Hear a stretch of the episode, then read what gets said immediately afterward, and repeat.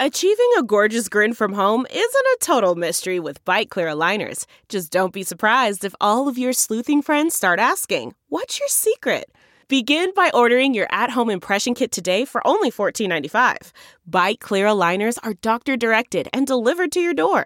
Treatment costs thousands less than braces. Plus, they offer flexible financing, accept eligible insurance, and you can pay with your HSA FSA.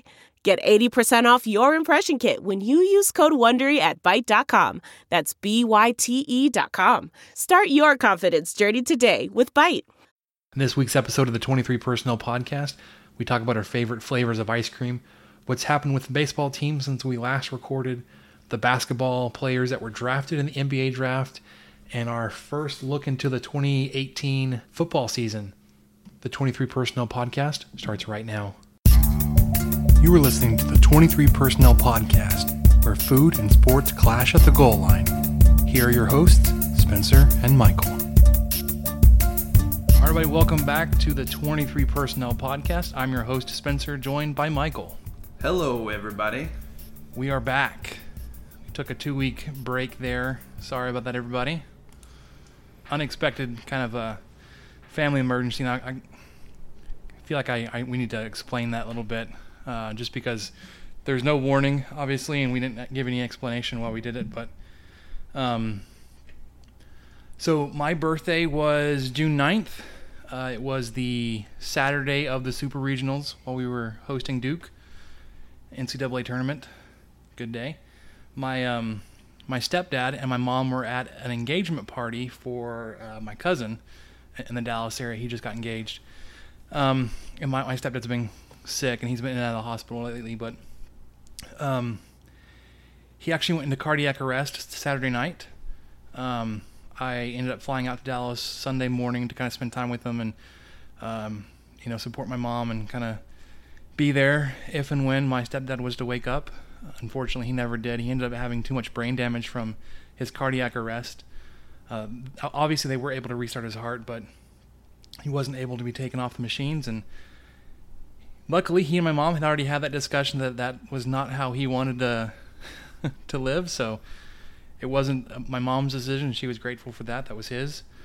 Um, so we called all the family in, and we we were with him when he passed, and um, you know we're, we're obviously we're, we're gonna miss him, right? Because he's my my dad. Mm-hmm. Uh, he and my mom would have celebrated their 18th wedding anniversary two days ago. Um, so he, he ended up dying last Friday the 15th. I was I was up at the hospital basically uh, Sunday when I got there. I flew in through Friday when he passed away. So six or seven, whatever that is, six days straight. Um, that week is a blur. Like it didn't feel like it went very fast, and realized that's all we did that week. We got up, we got dressed, went to the hospital, ate breakfast, lunch, dinner, stayed there till 9:30 or 10, came home, mm-hmm. went to mm-hmm. sleep, woke up and did the same thing the next day. Did that for six days in a row. Um, that week went by really fast.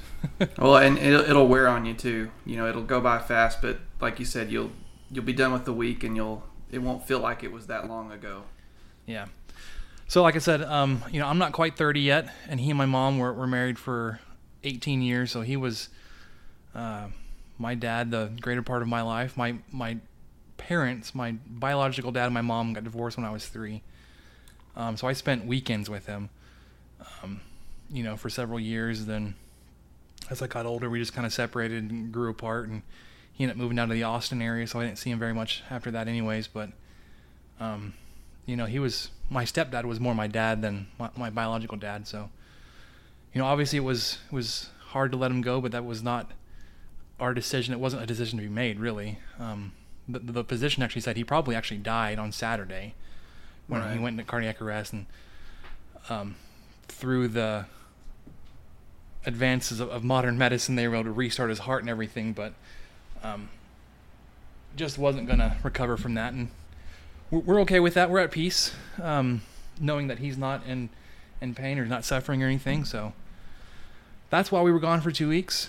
Um, we're actually going back to Dallas tomorrow night. Uh, the funeral service will be on Friday. Um, be back on Monday, so probably not miss another week of the podcast. I don't know because next week's a holiday. We'll need to figure that out, but yeah. but that's why I wanted, wanted to give you guys a little bit of an update of why we were gone for two weeks. Um, you know, family things happen, and Michael was gracious enough to say, "Don't worry about the podcast, man. Go be with your family." Yeah, I uh, I really um, you know I really extended the longest of olive branches on that. Um, I, But, I I think mean- probably the biggest thing is he didn't want to do the podcast by himself. no, there's no way that y'all would y'all would hate it. It would just be me talking about uh, what I ate that week. It'd be like a food diary. That would be all it would be. Um, Spencer, glad to have you back. Uh, I know that's tough. I know it's got to be really tough for all of this to happen in such a short time. And uh, I was really thinking about you while you're gone, but Appreciate it. glad you're back. Um, Lots of and, things um, have happened since I left. yeah, there's been a lot of been a lot of things going on. Maybe you, you know, caught some of it on the old Twitter or the On the Twitter, yes. on the on the handheld device. Um, well, I think one yeah. of the biggest things that happened was um, summer started, right? The official Oh. first day of summer was a couple days ago. with a vengeance. My gosh, we went to a thing on Sunday, and my truck said that it was 109, and I thought, oh, that's ridiculous. Got But- check the weather, and it wasn't ridiculous. Yeah, it was like 106 was the official temp. I thought, okay, well, I, I guess that's not too far off.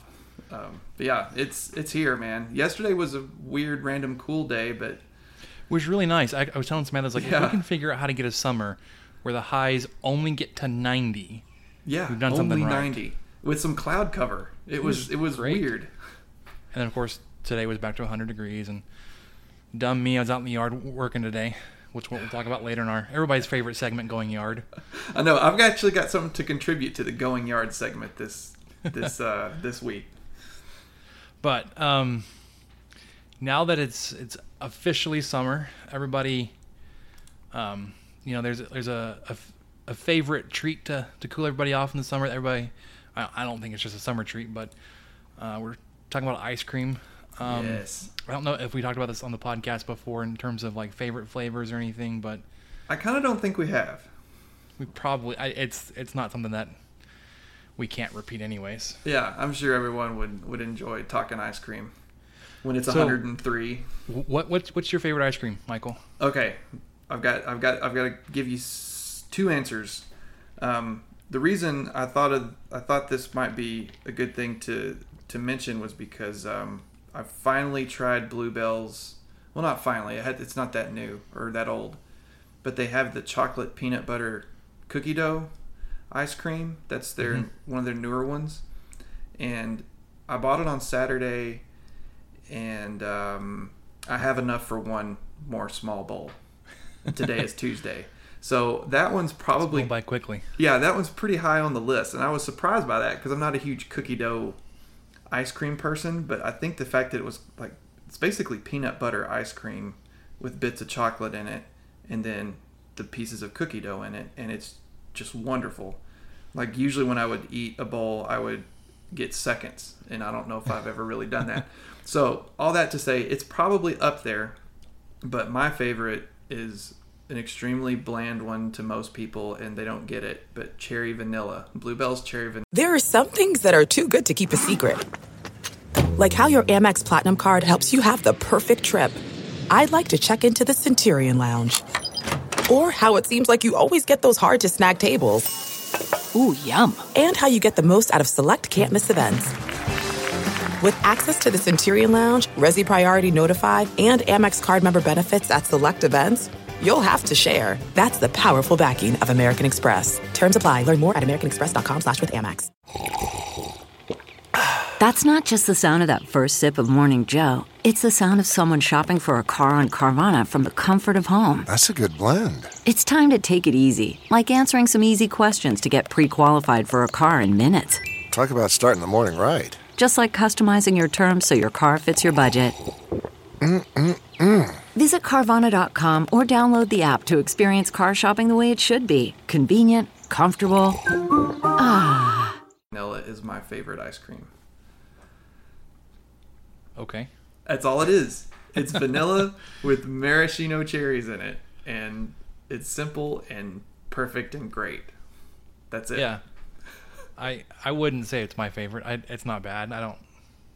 Yeah, You're okay with it. I'm okay with it. You won't.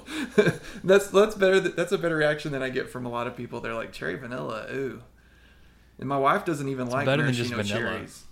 Well, I do like vanilla. I like like the the homemade or the home style or vanilla bean or the ones that have a little more Punch substance to them. Yeah, yeah.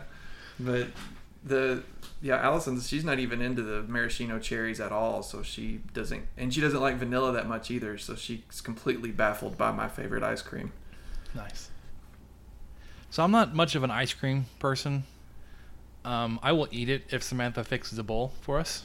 Yeah, I won't turn it down. I will eat anything if someone fixes a bowl for me. But I'm not. I'm not gonna go out of my way to like pick out something special at the store or go through the effort of of you know dishing up a bowl for myself. But what we've been doing lately, uh, when we get ice cream, we've been going back and forth, and we usually get the uh, Walmart Great Value brand, um, but it's we've been going back and forth between like fudge tracks and peanut butter tracks. Oh, any sort of track. Yeah, I'm I'm, I'm on board with the track. Yeah, So Blue the- the- Bunny makes something. Oh, everybody has something. yeah. It's it started with uh, moose tracks and grasshopper tracks, whatever. Yep. and then everybody started expanding it. But the one that we get, like I said, fudge tracks. It's a chocolate ice cream, has a fudge ribbon in it. So they, they figured out how to get a ribbon of fudge in the ice cream, and then peanut butter cups, like little mini Reese's cups in it. Um, Yeah. and then the peanut butter tracks is a basically a peanut butter version of it. It's peanut butter flavored ice cream with a peanut butter ribbon, ch- chocolate shavings, almost like like little chips, almost, but not like like a like the chip that you would consider like in a chocolate chip cookie, and then peanut butter cups. Okay, what was that one called again? Because you're gonna think I'm lying, but I'm writing this down. Peanut butter cups, or no, peanut butter tracks. Peanut butter tracks, and it's at Walmart. Yeah, it, I'm you know, serious, I, I think, sounds I think. Walmart actually went into started using like trying to be clever and started using clever names like Ben and Jerry's, but um, let me see. We're gonna type and you're all gonna hear us banging on the keyboards, but we're, we're we've gotten you know we've gotten some good ice creams from um, you know Walmart or wherever. I, I am no ice cream snob by any means. Um, okay, so the I Blue Bunny's been good. You know, especially when uh, Bluebell did their thing. We we would do we'd have some Blue Bunny. We'd had some Tillamook, and it was it was all right. Um, but man, that sounds great because it's. I'm not crazy about chocolate ice cream. I can kind of do without chocolate ice cream, but peanut butter I'm not ice a big cream. chocolate fan Me neither. I mean, it's it's okay. I like it fine, but because Uh, I, I think that was a topic we had. If we could only save chocolate or cheese, what would we save? oh, cheese, cheese, obviously. hands down. Well, and there was another one where it was like, um, I think it was foods that foods that most people like that you know that we don't really care for, and mine was mint chocolate chip ice cream. I, I have Yeah. no use for that, but All right, so Uh, the the actual names of these flavors it's peanut butter, B U T T A oh boy, tracks, and then ah fudge tracks. Okay, Those peanut butter. butter, and then ah fudge tracks. Okay. Anyways, all right. The other thing that we've missed since our last recording, baseball season has ended. Like I said, last time I was um, be- before we recorded, sorry, after our last recording, we had just finished the regionals, where Tech advanced. Um, it may have been, yes, it was. We had already found out that Tech was going to host the Super Regional against Duke. Yes, And I think it was we that were. day. It was either that day or the day after. Yeah, so think back to the day we found out we were going to host Duke in a super regional, and be like, man, that's that's last time the 23 personnel podcast graced us with their presence. I know everyone's probably reminiscing about all the all the things they've done since then and how they wish they could have told us all about it and how we would have talked about it. Man, just everybody's wondering our opinions on all these things. Yeah. So obviously, Tech advanced from super regionals, ended up beating Duke uh, two games to one in that three game series. Um, had a head scratcher there the second game. Same kind of thing happened in in Oklahoma City and in Omaha. Second game, you just get blown out. You're like, what's going on? Mm-hmm. Um, we're not we're not gonna talk about Omaha yet. Um, so super regionals, you, you did pretty well. You advanced. A lot of fun. I went to. Uh, one of those games. Well, the ninth started was on your a birthday, Saturday. right? It started on a Saturday. Yeah. Went So to that if- game, Yeah. and then I left the next morning to go to Dallas. I watched the other two games in Dallas. Um, super fun, super regional. um, so Tech ma- makes it to Omaha the third time in five years. Seems like every every odd year, or no, sorry, every even year they make it. You know, they went 14, 16, now 18. You get to Omaha, you do really well the first game. You take down the number one seed Florida. Um, With one of the dealt- best pitchers in the nation. yeah, you you kind of you stood your ground. You outlasted him. Mm-hmm. You know, he was he was dominant through the first five ish innings, and then he got got to face Cameron Warren one at bat, and he went 14 pitches at that at bat, and then just everything fell apart. So. Way to go, Cameron Warren. Yep. Even though your at bat ended with like a soft line out, after that you kind of you, you broke him down. Um, your next game was against Arkansas. Yes. Yes, got blown out against Arkansas. Uh, it happens. They were super hot. Um, Well, we didn't do too well against them earlier in the year. Yeah, and that was a Anyway. midweek series. Um, Second game got canceled. well, they canceled because of the rain. They're like, we've already got our one win. Let's not put it in jeopardy. Oh, that's true. It was only five to one loss on that game. yeah. Well, I mean, You know, at the first of the year or in the middle of the year, but Yeah. And you, you can take a little bit away from that saying, you know, Arkansas is now playing for the national championship. You know, I think the first game for that series started tonight. They got delayed. Um, so you lose them. Wait a not, not the end of the world. it got delayed. Yeah, the, the first game was supposed to be last night, and it well, got that's rained crazy. That's crazy. I can't because everything in, in baseball this season's getting stretched out. I mean, Omaha has just been a tropical storm basically for the last two weeks. Yeah, man. It was like every other, every day there was some kind of weather delay, weather related delay, and there was a tech game that got delayed that t- took away. Would have been a day of rest had you won the Florida game. Um, the second Florida game, you played them, ended up losing. That was a frustrating game. Yes, it was. in that you um, you gave up some runs early. You got down kind of big, and then you clawed back like seventh, eighth, and ninth innings. Like you were putting a bunch of no seventh and eighth. You put three runs each, and that inning, ninth inning, you went kind of quietly, but you end up leaving the bases loaded three different times in that game. So Yep. nine time, like nine innings, you go to bat. Obviously, three of them you end with the bases juiced. So your timely hitting that you've been able to count on all season kind of petered out there. It happens because Florida, while you did beat them the first time, still a number one seed, still a great, talented baseball team. They had several first round draft picks on their team. It happens. Not that I'm like justifying or writing it off, but any season that ends in Omaha was a great season, especially when you consider Tech was projected to compete for a national championship and then lost four of its projected top pitchers before they even did anything. They lost, you know, Steven Gingery, Erikson Lanning, um, Parker, I think is his first name, Parker McDonald, and then Clayton Beeter. So four pitchers that you were heavily going to count on this year. They're all gone. Gingery's the only one that pitched for you, and he pitched 19 pitches. He threw 19 pitches. mm-hmm. Um, so you kind of expected, you know, you're, you're disappointed there, and you kind of like, well, we'll see what we can do this year. There was a time there towards the later part of the middle part of the season where you're like, you know, I don't think this team can make it. End up, you know, getting to the the regional, you do really well there. Um, super regional, you continue that hot streak. You're like, wow, okay, we battled through it. We made it back to Omaha. This is amazing And, you know, everybody's season ends like of the, of the eight teams that go to Omaha, all eight of them end their season there, right? Yep. And only One one, team ends on a win. So you were, I think, the third team eliminated. So you weren't the first team. I think you ended up like in the fifth. You were the fifth team standing.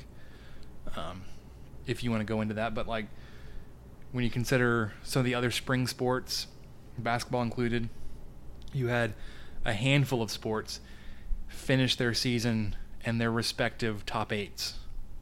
Just an unbelievable spring sports season all the way around. Um, back to baseball, you had lots of guys drafted. Uh, they've all kind of slowly been announced. uh, uh, I say slowly. I think yesterday you had like three or four of them announced all at once. They were gone. Well, you had guys like seniors saying thank you, but um, I think the only guys you're waiting on now to announce if they're going to go to the draft at this point, or sorry, to accept their offers from the draft, are Davis Martin and Caleb Kilian. Surprisingly, everybody else was either a junior and has accepted, or is a senior and they were going to be gone anyways. Yeah. Um, It's a long list of guys. Um, Labar had a great post. If y'all haven't been to Stake in the Plains uh, in the last couple days, but on Tuesday he had a really good post, kind of wrapping up the baseball season and kind of outlining what Spencer was just talking about and just the names of the guys that will no longer be on the team in one form or another. You've got Grant Little, Gingery, Shedder, Kazada, Martin, Harpenal, Kilian, Farhat, Davis, Dushek, Reams, Lopez, and Mason Montgomery. So that's uh, there's a lot of those names that were pretty instrumental in getting these guys where they did this year and seeing them. And I, correct me if I'm wrong, Spencer, but this is the first year they've won in Omaha, right? They um, they this Well, is the first the- time they won a game. no, it's the second. Like in 2016, they they beat Florida, Okay, but it was their second game. Okay, this is the so it's the first time, time they they won, won their, their- first. gotcha. So, winning the first game in these double elimination brackets is huge. 'Cause It sets you up like, okay, now you have to get beaten twice in a row, and you did. But much better position than to lose a first game and then have to be fighting back the whole time. Yeah, Um, just one only game team away. that only team that was able to come like overcome a loss in the double elimination was Oregon State, and they've been in the top two, three all season. Florida couldn't. Um, they ended up getting beat by Arkansas, who was two or three and zero. I can't remember. I think it's three and zero.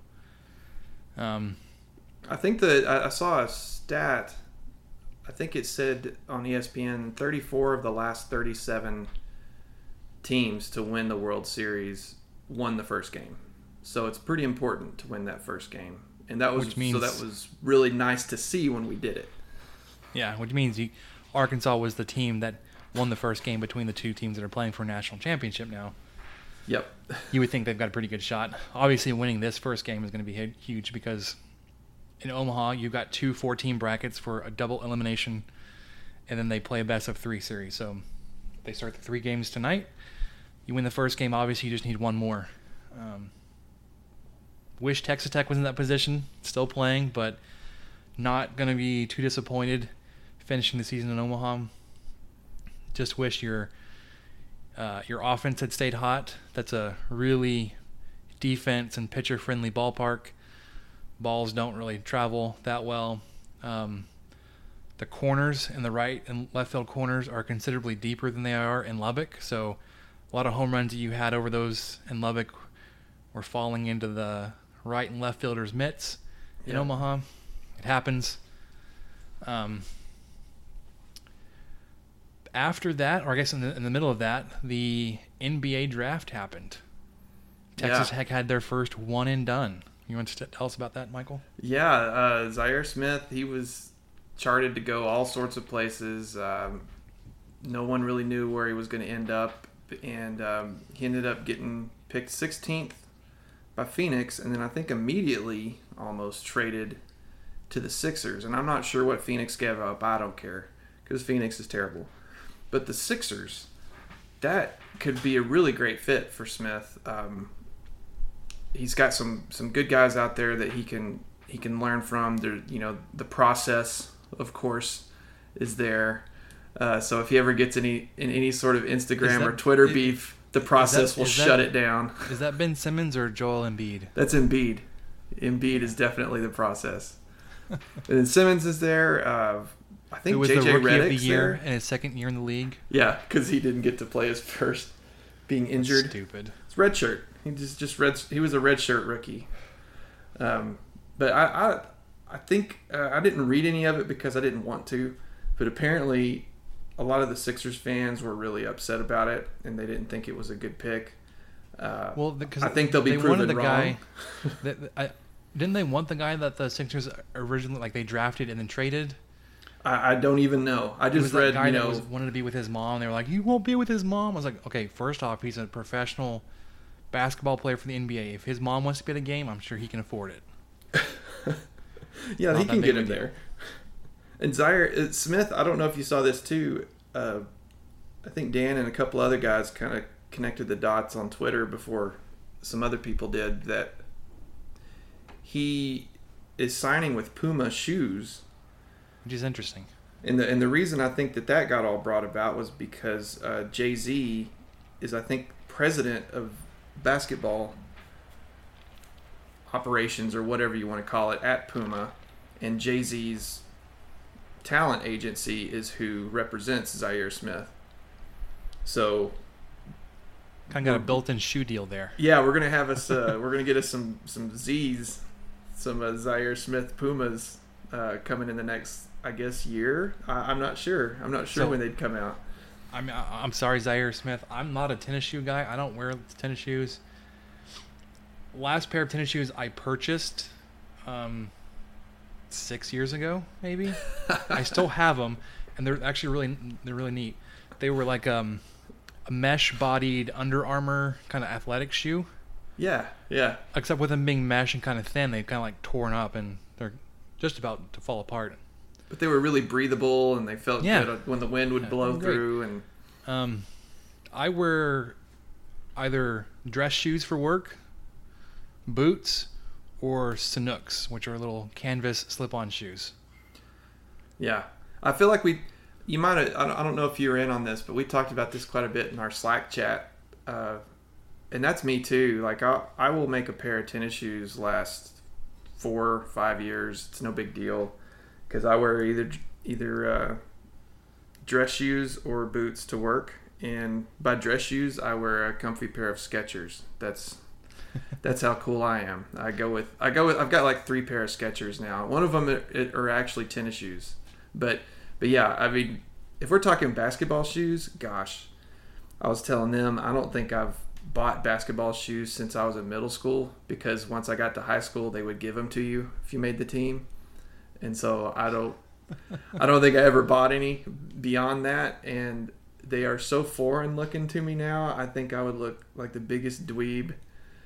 35 year old man trying to wear these basketball shoes around just to uh, go get a burger from They're inside foreign. the place. and because I have so little exposure to them, they like to me. This is gonna sound bad.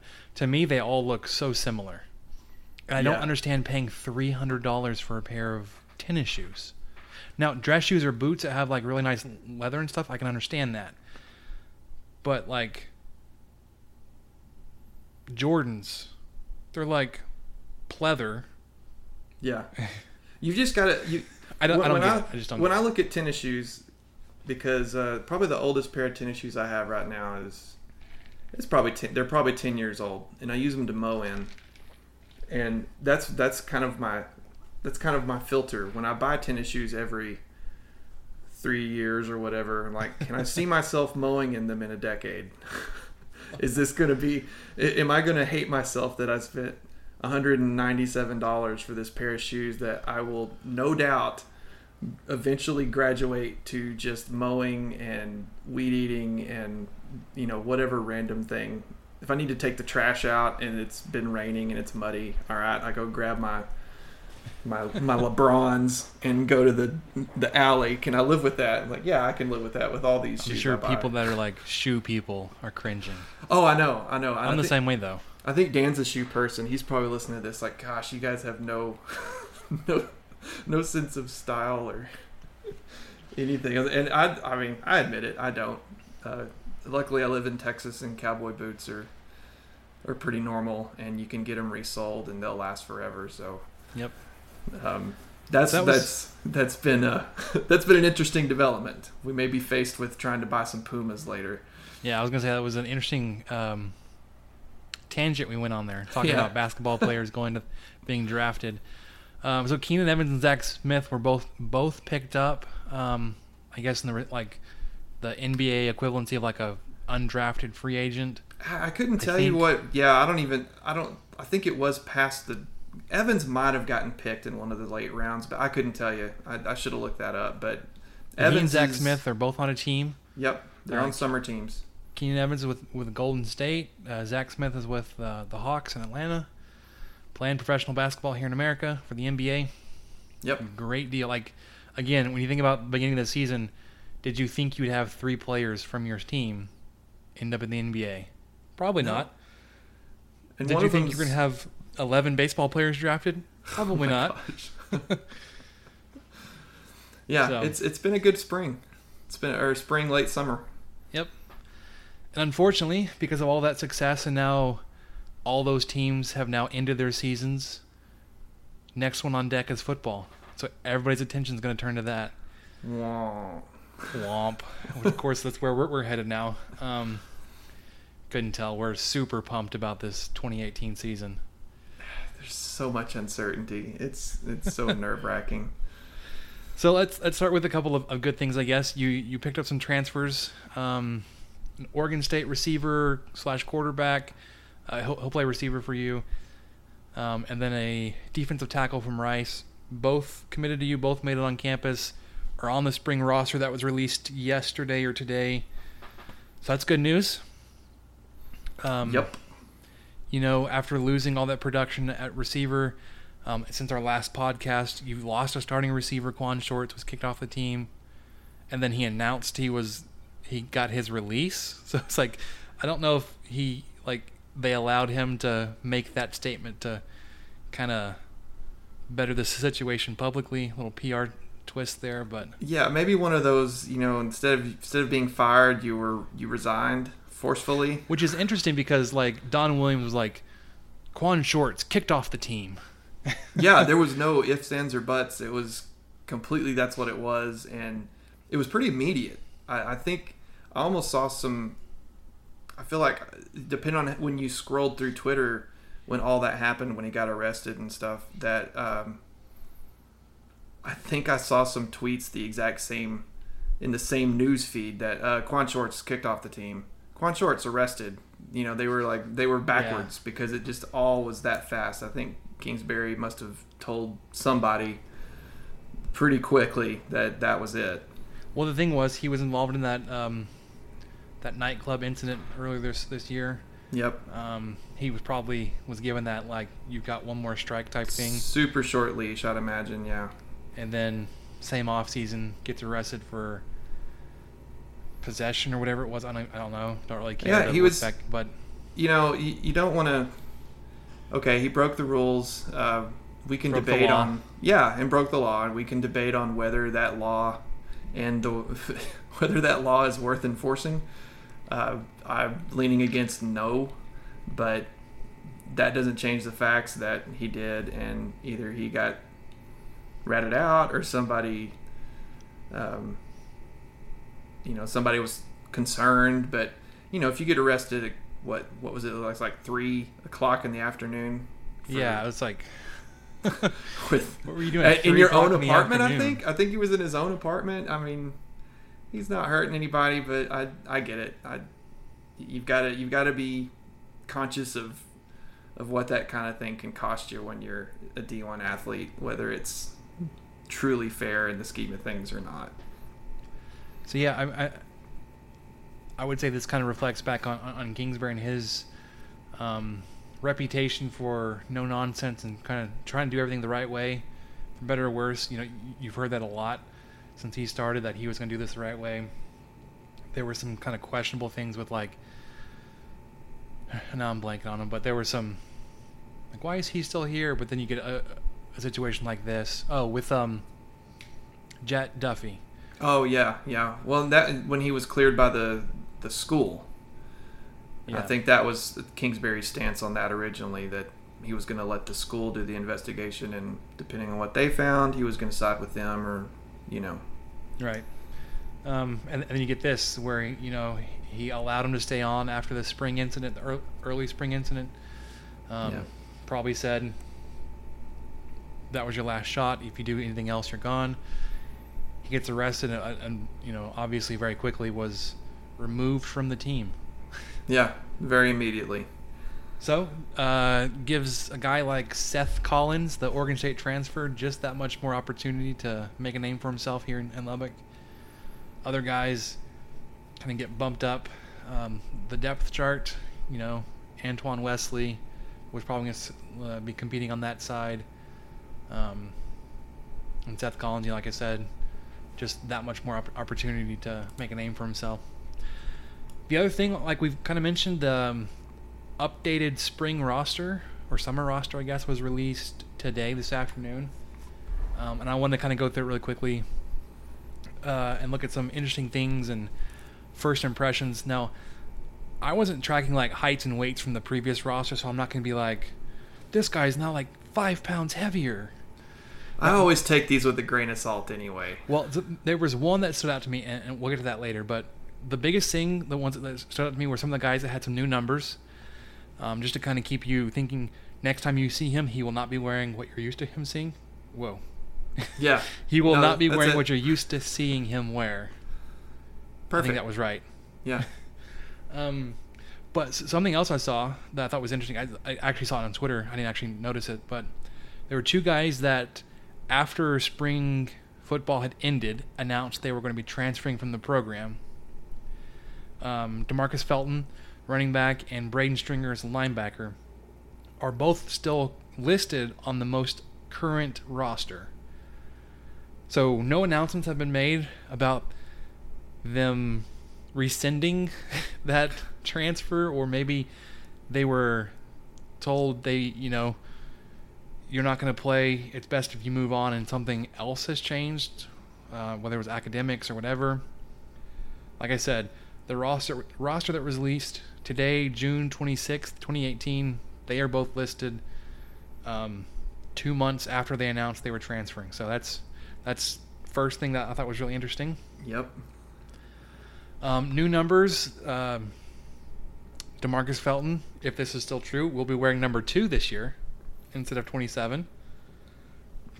Hooray, new numbers. I, I it's got to be connected, right? Does that somehow have to be connected? I almost no, I don't think so. Th- do you do you when you when you declare on Twitter that you're you know you're leaving the team? Do you relinquish your number and some other guy calls dibs and then Well, here's the thing: nobody else has 27, and you would think if Oh. you're going to relinquish your number, you're like as a running back, you're like, okay, I'll take 43 or something Yeah. like random, like roll yeah high. He went to number two. Like those single-digit uh, jersey numbers are probably pretty sought after since it seems like every number has, has a duplicate. There's like two number ones, two number twos, two number threes, that kind of thing. mm-hmm you're right So moving up to number two is like, well, um, that's like I said, a coveted jersey number. You would think if he's not going to be here, they wouldn't have given that to him. So, uh, other things: Douglas Coleman, the defensive back, now going to be wearing number three, as well as Xavier Martin, their wide receiver. Antoine Wesley changed from 22 to four. Cool. man I- these I'm- uh I'm- I'm now, like- these single digit numbers are important I'm, I'm going through these. I'm like, why did I feel this was important this afternoon? the other one, uh, Riko Jeffers moved, the linebacker moved from 11 to 6. So you'll have two single digit linebackers uh, Riko Jeffers, number 6. Uh, Jordan Brooks is number 1. And then, of course, Dakota Allen's still 40. And then two other guys I thought were interesting. Uh, running back, freshman running backs, Ta'Zhawn Henry's 26, SaRodorick Thompson 28. That's how I know that nobody has 27 because those two are right next to each other on the roster. yep Um, confirmed Yep. Other things worth noting there are currently six quarterbacks listed on the roster. That's two more than what we knew of after spring ball, so they've added two more guys. I couldn't tell you where they're from. I know one's like a upperclassman too, so he wasn't like a freshman walk on. Um, there are four fullbacks on the roster. four There it is. yeah. oh my gosh Like, what, what did we actually, have last like- year two like Maybe? dedicated people with their name with the word fullback next to them. Oh okay I gotta look this up It's okay. So one of them's Mason Reed. Yeah of course He's not really a fullback. He's kind of a bigger running back. but they, he was used as a fullback a lot last year right until until Yep. he got did he get a concussion Uh, yeah, it was like early on Yeah, he got hurt pretty early on.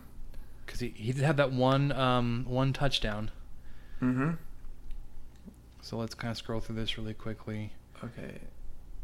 Fullback. This is so great. Yeah, that that gives me that gives me a little glimmer of hope. We might see some, and who knows? That may have been. Yeah, so Mason Reed is fullback. Yep. Um, Connor Kilian. Connor Kilian, brother of Caleb Kilian. Yep.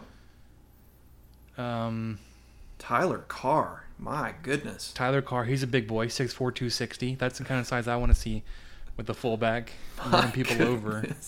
And then Henry Howard, um, six foot two ten. I don't know if that's really going to be a fullback position or more like a, um, you know, if Mason Reed has a backup, that's where he's going because Mason Reed lists at 6'2", 225, whereas Kilian is where I was just there, He's 6'2", 235.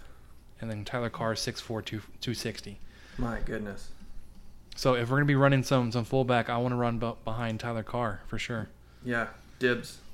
Dibs on Carr.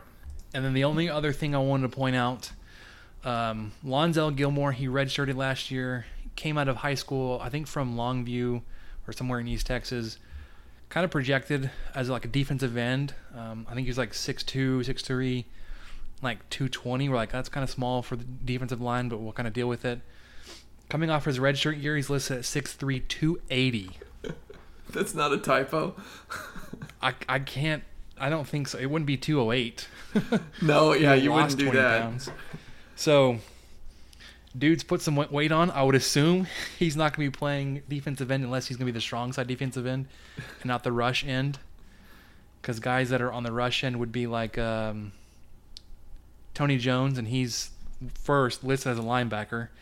Second, he's 6'2", 225, not 6'3", 280.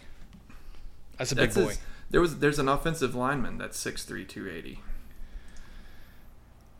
Yeah, there's some big guys on that offensive line and, and defensive line too. Um, Well, I mean, yeah, I mean, even 6'3", 280 is not like a huge offensive lineman, but so like you know the, that that's a pretty dang big defensive end.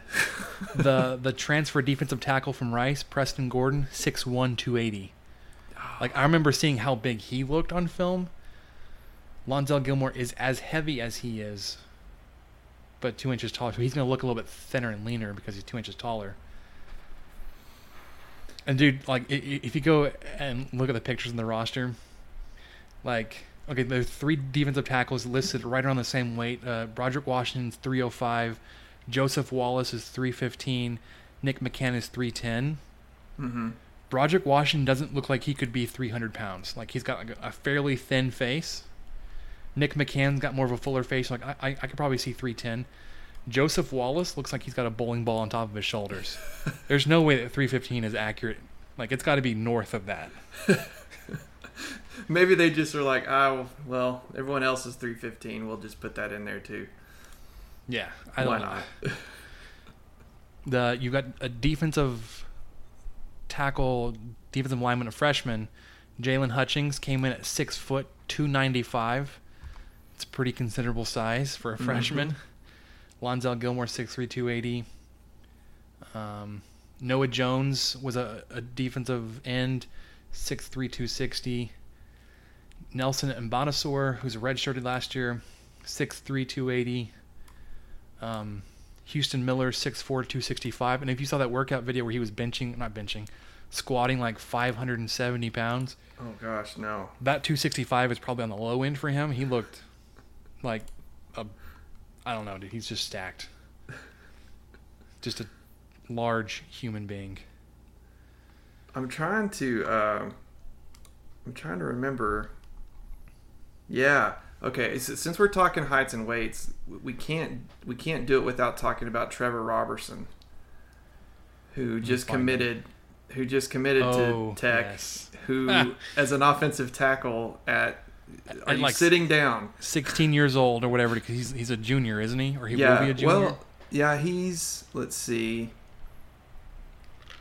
no, no, let's he, see. he will be a senior. That's what. It No, is. he's a twenty. He's a 2019 recruit, so he will be a senior. yeah, he'll be a senior this year. from Wellington. He's he's 360, which is a whopping number of in its own. But then the other Be number the next biggest to on the it, roster.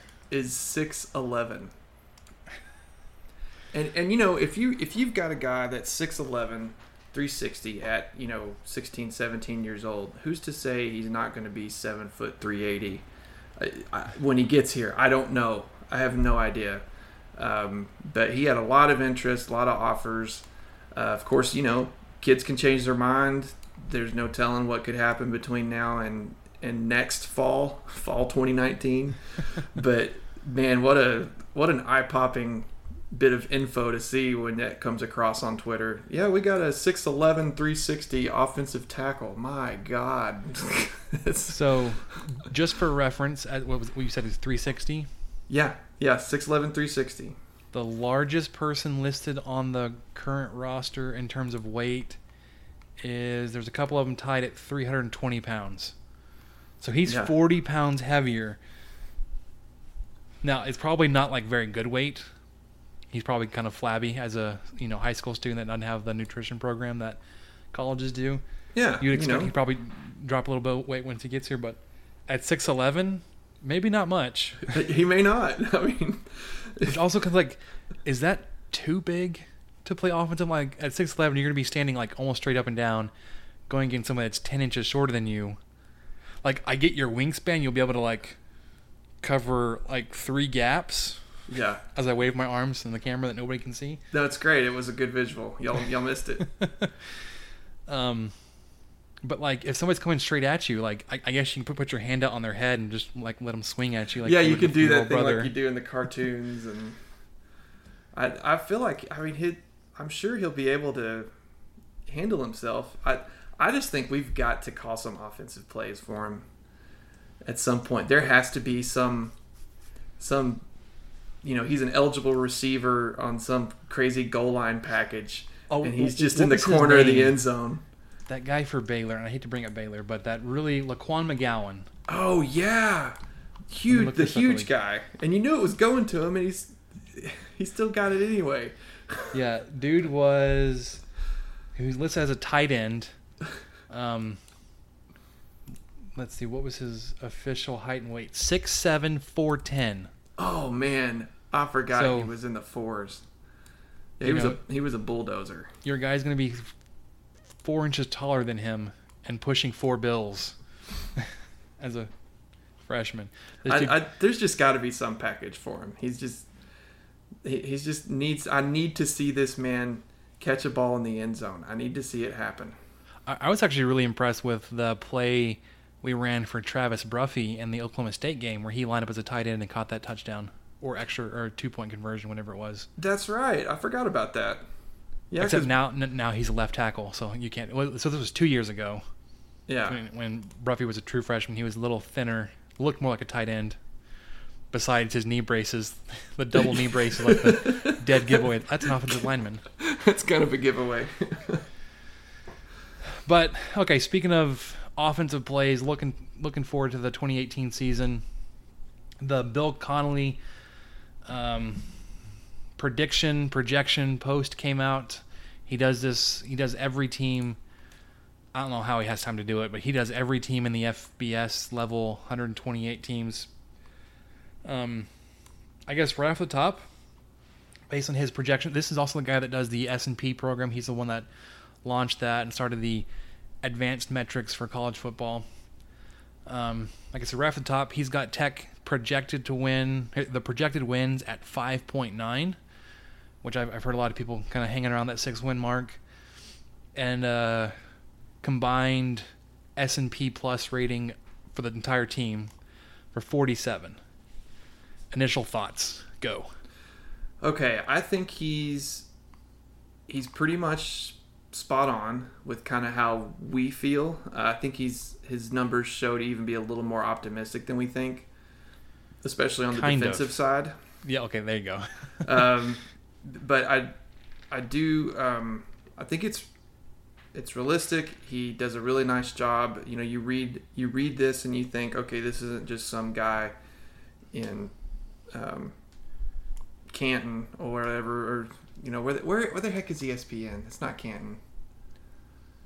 Bristol. Um, Bristol, There's- Connecticut. Yeah, it's not just some guy in Bristol that's never watched, you know hasn't watched a Tech game since Leach was here, you know you, you get a good a good feel that he actually really kind of knows what he's talking about. Um, I think one of the things I liked the most was, and I didn't realize this myself, but he pointed out how terrible the field goal which we'll get to. kicking was. Don't okay. spoil that yet. All right, I won't spoil that yet. Uh, he had a great stat uh, that that is probably the same one that caught your eye. And then the other thing that I liked, and I, I, I'm doing a really great job of not finding it, but I think he had a margin of, you know, he, he predicted all the games versus his S and P rankings, and he had a the mar- average margin of uh, win or loss was uh, practically a touchdown on a lot of these games. Yeah, so seven of the of the twelve games, just really quickly, are within one touchdown, Yeah, within seven points. You've got um, two more that are right around the ten point range. You've got a thirteen, a fourteen, and then a fifty, but that's you plus fifty, not minus fifty. So your biggest um, projection would actually be, you know, like in conference play would be you plus fifteen over Kansas. Your largest deficit in conference would be minus 13 at Oklahoma, which is, you know, if you lose by 13 to Oklahoma, sucks. but I mean, it's, it could be worse. it's one of those years where like you could be losing and winning a lot of really close games. yeah, uh, and that's that's just kind of how it's felt the last few years. And Which is probably why it's so hard for everybody to get a feel for how this team will do because everything is going to be so close. yeah, So, um, he projects the offense to take kind of a considerable step back, and I think that's kind of what everybody's feeling with not sure who the quarterback's going to be. Lots of offensive production at receiver and running back are gone. Um, your offensive line is there, so that returning that should help kind of steady things while those other pieces get figured out. He's projected the offensive S&P ranking to drop to 63, which is middle of the pack in terms of like everybody in the nation. Yeah, Um, and I which think is it really would be surprising when you think about like Texas Tech having a offense ranked in the 60s. Now this is Yeah. this is not like total offense where Texas can get credit for a lot of yards, but he he you know obviously factors in stuff like success rates and efficiency and all that kind of stuff. He thinks you'll be right there, right around the the midway point. Um, not super encouraging, but we kind of understood that going in because you're not sure what you have. So 60, it's going to be kind of hard. It'll be one of those things like I'll believe it when I see it type things because you're not sure what you're going to get. No, and I think I saw. I'm trying to find it. There's so many things in this article that it's tough to to catch them all. But I think Kingsbury in it was either nine or ten years of coaching. I think he's only had an offense not make the top 25 twice. So It wasn't like his first year at Tech. Wasn't that one of the years when he was bouncing back and forth between Mayfield and Webb? That that could be true. I, I don't know if that's true or not, but that would make sense just because you know uh, the majority of those years have been at Tech, so one of them would have to be there. Um, but Because I, I would think it's not Houston, no, I don't think no, not probably not at A and M. No, and so I think it has to be at Tech. And I don't know if it's the first one or not because we did go seven and oh. zero. But you did have those those two freshman quarterbacks that couldn't figure out which team to throw the ball to, or Yeah, you wonder if it's if it was one of, if it was that year or the year that we won four games.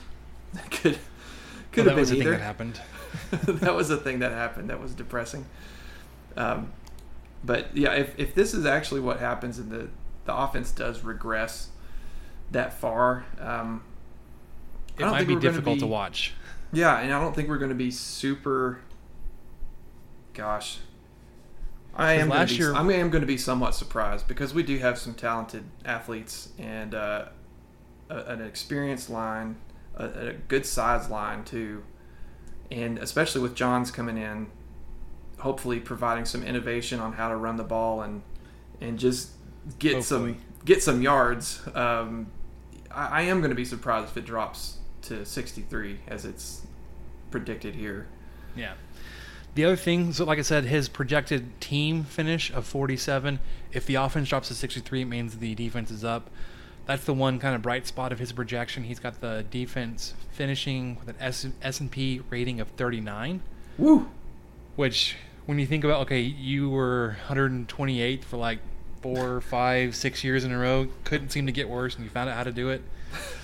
well, you couldn't get worse in terms of ranking because there was nobody else behind you, but you got worse in like yards and turnovers and all that kind of crap. This year you were in the I think in the- 90s.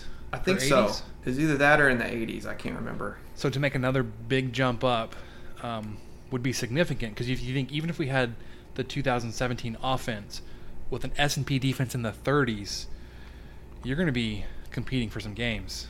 Um, so with a win projection of let's say six games with the defense in the top 40, your offense is going to be needing to find its its role here um, to get you going.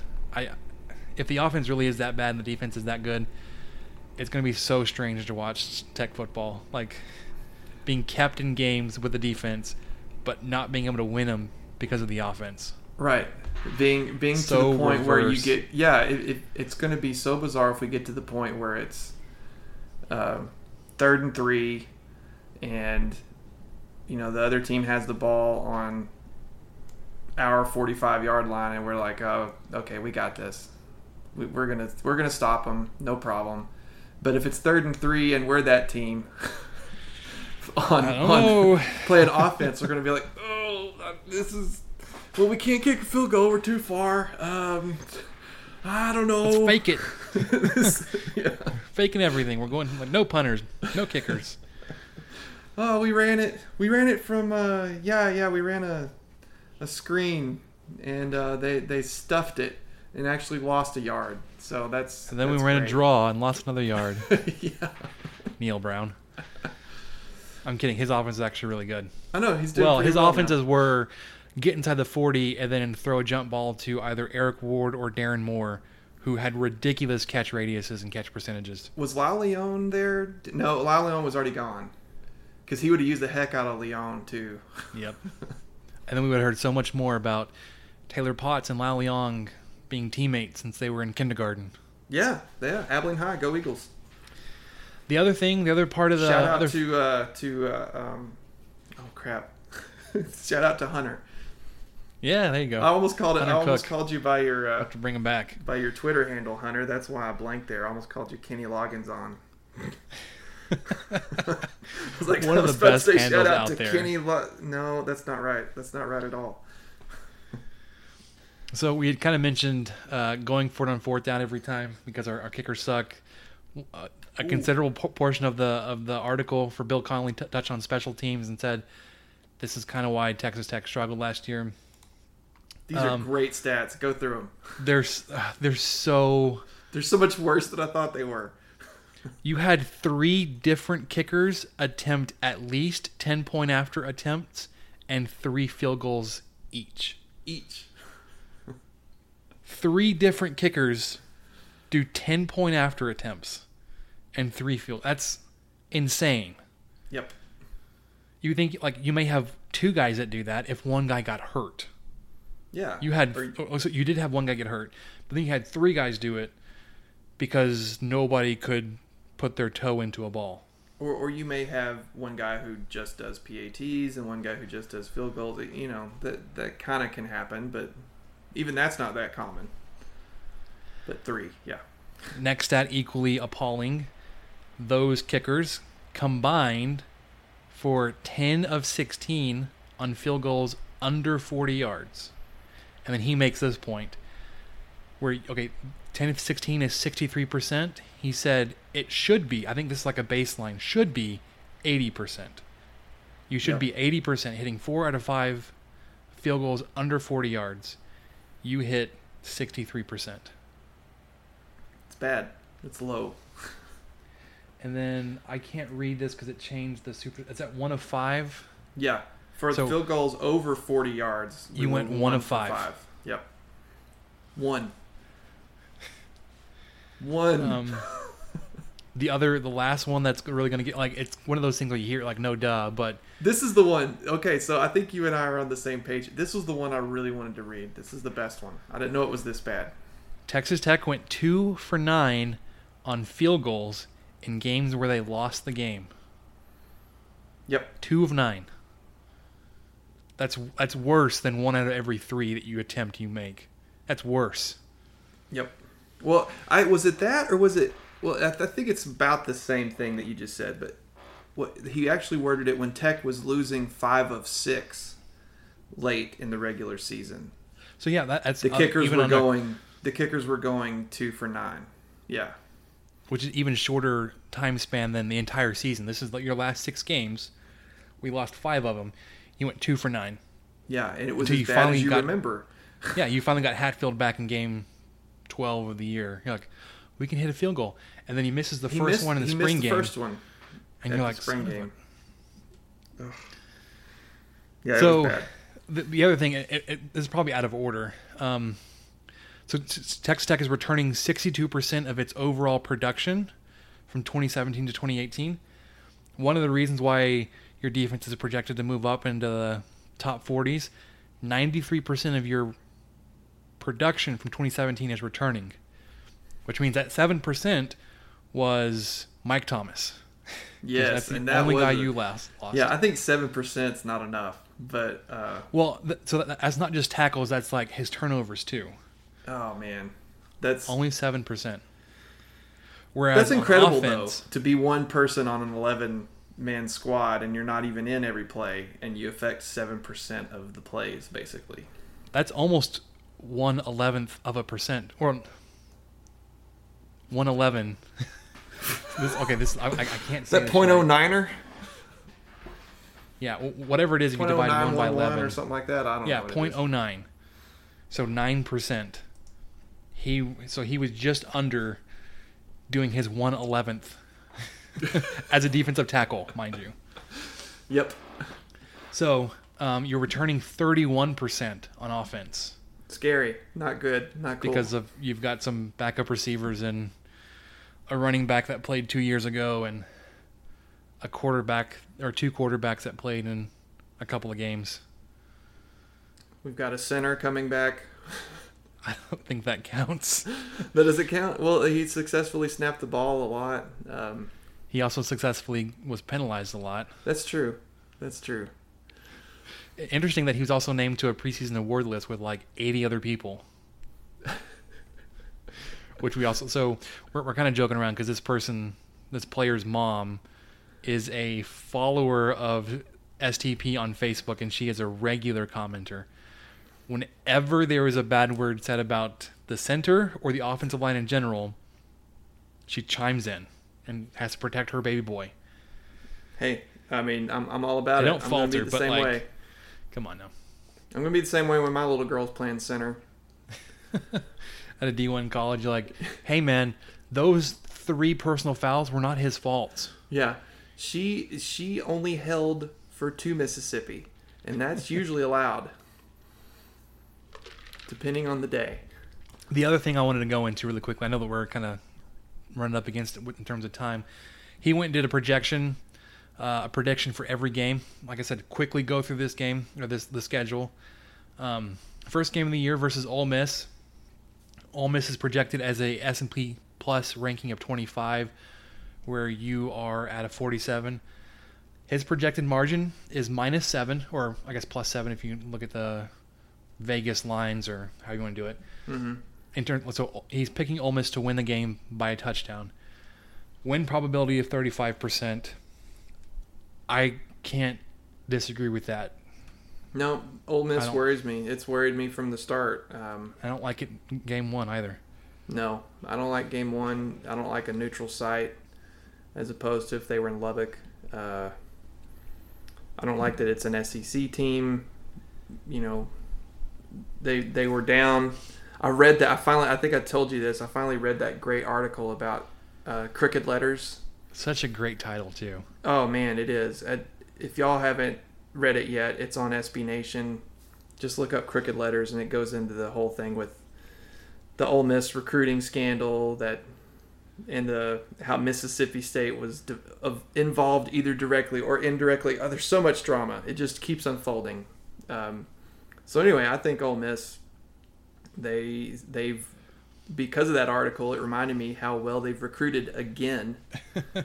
They seem Out of nowhere. recovered from that. Yeah, really they've quickly. recovered well. So, uh, you know, their self-imposed bowl ban or whatever BS they gave themselves last year, I think they're, uh, you know, they're not going to be a slouch. Nope. So your first home game against Lamar, uh, as an FCS team, he did he does not give them an S and P ranking. Projected margin, as we said, is of 50 points. Win probability of 100 percent. I don't think there's any more to say about that. Yeah, If, if you that lose this what game, it is. if you lose this game, Kingsbury's going to go straight from the field to his car and the airport. He's going to be on his way out. Yep, You shouldn't lose this game. possibly voluntarily. Even if Hocutt doesn't say anything, I could see him just like, okay, well, guys, it's been good. Uh, False. well, sort of. Got to go. Uh, Toodles, I'm gonna go see if Sumlin needs some help. I'm gonna go be know. um, uh, offensive analyst for Incarnate Word there with Eric Morris. Wouldn't No, that just- be I'm a kick in the pants? hey, Eric. Uh, Cliff here. Uh, Kingsbury, uh, if you wouldn't mind, give me a call back. I'm I'm gonna on my way. I'm actually in the car. I'm on my way. I'm in the hill country. I'm gonna go be um, Zach Kittley's assistant. All right. Um, next game, home against Houston. They have a home, uh, S&P projection of 59, projected margin of about five points, win probability of 60. This game also scares me. You lose this game, you start the season one and two, with a conference schedule where you're like, I don't see a lot of wins coming. If you only have one non-conference win, six wins may be a stretch. You, I, I'd say you need to win at least two of your non-conference games if you're expecting to go to a postseason game and or to keep Kingsbury for 2019. I think if, if you're one and two coming out of non-conference, you're pretty well. You have a pretty good idea how this is going to go. Next game at Oklahoma State, who has a projected ranking of 19, margin of minus 10, win probability of 28. Um, minus 10 for an Oklahoma State team that I don't, I don't know a whole bunch about. I didn't read their projection. They are replacing their quarterback. They're replacing their all-world receiver. Um, their f- freshman running back was phenomenal. He's obviously back. They always seem to have like no-name receivers come out of nowhere, or guys that have been there for like eight years show up, and because it feels like what's his name, um, the other big guy that played opposite of James Washington had been there for five or six years, and he's like a sophomore. Oh, I, I couldn't tell you. Anyways, minus 10. Um, again, like a 10 point game. You were probably projected worse a couple years ago when you lost there by one. Um, depending on how your offense finds its itself in game four of the season, that could be closer than 10 points. You just haven't won in Stillwater in like a decade or greater. No, it's been greater than that. Like well, haven't even beat Oklahoma State in a decade. Yeah, so 10 points may actually be a, a big, like an insurmountable number in Stillwater. Uh, yeah, it could be. this next game is really, actually really intriguing. So he's got West Virginia, projected ranking of 43. Um, you're really close to you at 47. This is a home game. Your projected margin for Tech is uh, two, a two point win. And with it being so close, win probability is like right around 50%. With all the hype around West Virginia and the quarterback, um, seems like everybody's picking them to do really well on offense. Defense seems to be probably taking a step back. However, their defense is always giving you fits. Um, a game that should have been close a couple years ago in Lubbock, you got punked before the game started and you got blown out by a team that wasn't that much better than you. This game should be really close. Your defense, like I said, I, I'm not really concerned about the West Virginia offense. They, since Geno Smith and uh, Stedman Bailey and the other guy they had, I'm blanking too. Tavon Austin. Since the three of Oh, them came to Lubbock yeah. in 2012, whatever, I have not been. I'm not concerned about the West Virginia offense. So if your defense is really going to be that good, you've got a shot at this game. But it's again one of those games like with Iowa State, Kansas State. You just can't seem to figure it out. Um, next game on the road on a Thursday night at TCU. They have a projected ranking of 22. I don't know where that's coming from. besides everybody coming back and being good or getting better. That's got to be it. I mean, their, their quarterback was so. I mean, he was decent, but he was a true freshman. Fumbled seven times against you, recovered six of them. Dang it. And the one time you recovered it, and like in We're the red zone, here. you didn't score. No, of course not. Oh, that was one of those games where I, I think it was one of the games in a long time the Texas Tech didn't score a touchdown. So on the road, What um, happens against TCU? I remember there was like a 12, a weird 12 It was 9 like 12, game. yeah, 12 9 or 12 3. One of Harrell's first or second years. Yeah, 2006 ish or 2005. Yep. Um, so on the road against a team that beats you pretty handily in Lubbock, uh, have TCU w- winning by 10. Again, it's weird. It, you seem to do better against TCU in Fort Worth outside of that one year where they were really good and you didn't show up to play at all. Um, because outside of that game, you've always won in Fort Worth since they've been in the Big 12. Like their Sometimes first it year, took triple overtime. those are exciting you know um yeah so, i'm just I'm, I'm- going back and look at the schedule up until then. So you got one two three four. Tcu's your halfway point. six games. You are favored to win three of those games. Um one game you're favored by five one game you're favored by two. If you don't win those games you're favored, at this point you're one in five, Mm-hmm. halfway through the season, like it's over, Yeah. and you haven't really over. even got like the meat, like the hard part of your schedule yet.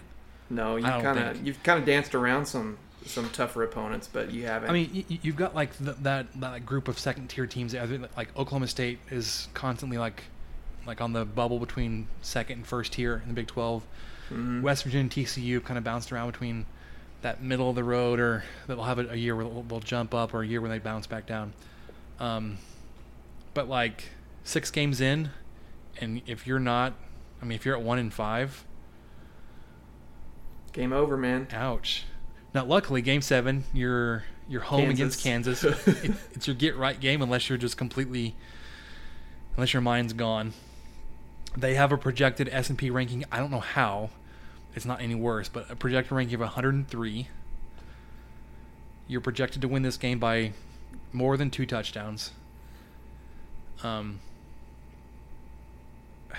unless like you have just a epic meltdown a la Texas and Yeah. was it 2016 or whatever it was. Yep. You should. Th- this is probably your second pencil in a win game on your schedule. Then, like, if there was any momentum to be had from winning against Kansas, then you travel to Iowa State. Never good.